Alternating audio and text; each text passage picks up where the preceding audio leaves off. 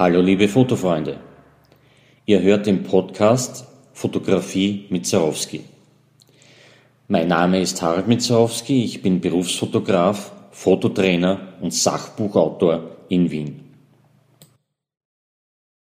Nachbearbeitung von Fotos. Ist das überhaupt erlaubt? Fotobearbeitung dient der Veredelung von tollen Fotos. Es gibt Befürworter und es gibt Gegner der Bildverarbeitung. Und die Diskussion scheint endlos zu sein. Es scheint fast so zu sein, dass auch Smartphones schuld an falschen Vorstellungen über Bildqualitäten sind. Smartphones gaukeln vor, dass jeder Mensch fotografieren kann und die Bearbeitung ist oft nur ein Fingerwisch. In der Beauty-Fotografie und Porträtfotografie wehrt sich niemand gegen eine vernünftige Retusche, um zum Beispiel Hautunreinheiten zu löschen. Aber in der Tageszeitung will niemand retuschierte Fotos sehen. Fotodokumentation.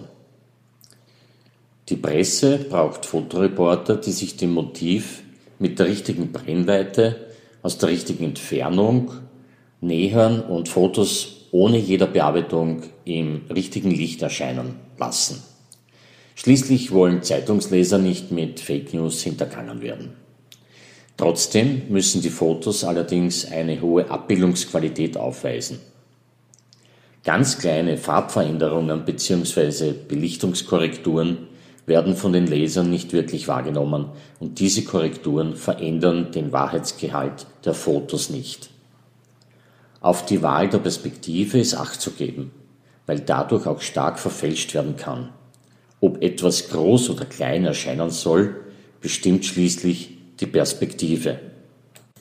Porträtfotografie. Als Porträtfotograf habe ich es allerdings noch nie erlebt, dass jemand besonders hässlich auf Fotos erscheinen will. Jeder Mensch will mit seiner Schokoladenseite abgelichtet werden. Das ist auch bei Männerporträts so und auch hier ist Retusche nicht nur erlaubt, sondern oft sogar erwünscht. Also kann man nicht behaupten, dass Bildverarbeitung prinzipiell unerwünscht ist. Künstlerische Fotografie.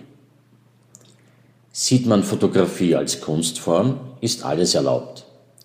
Da dürfen die Farben, die Formen, die Belichtung, der Ausschnitt und alles andere verändert werden.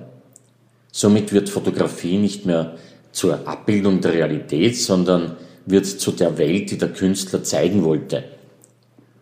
Ob man diese Veränderungen als real sieht oder als Veränderung erkennt, ist in diesem Fall völlig nebensächlich. Der Tipp für alle Fotografen, bricht die Regeln, um tolle Fotos zu schaffen.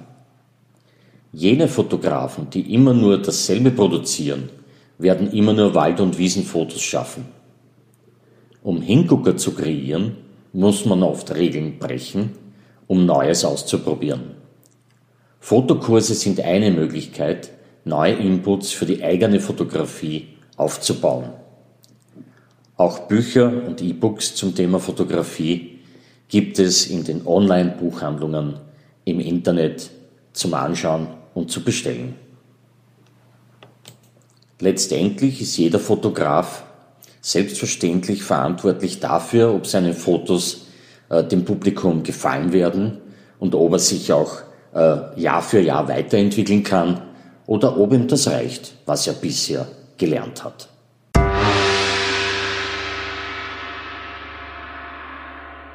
Sie hörten den Podcast Fotografie mit Zarowski.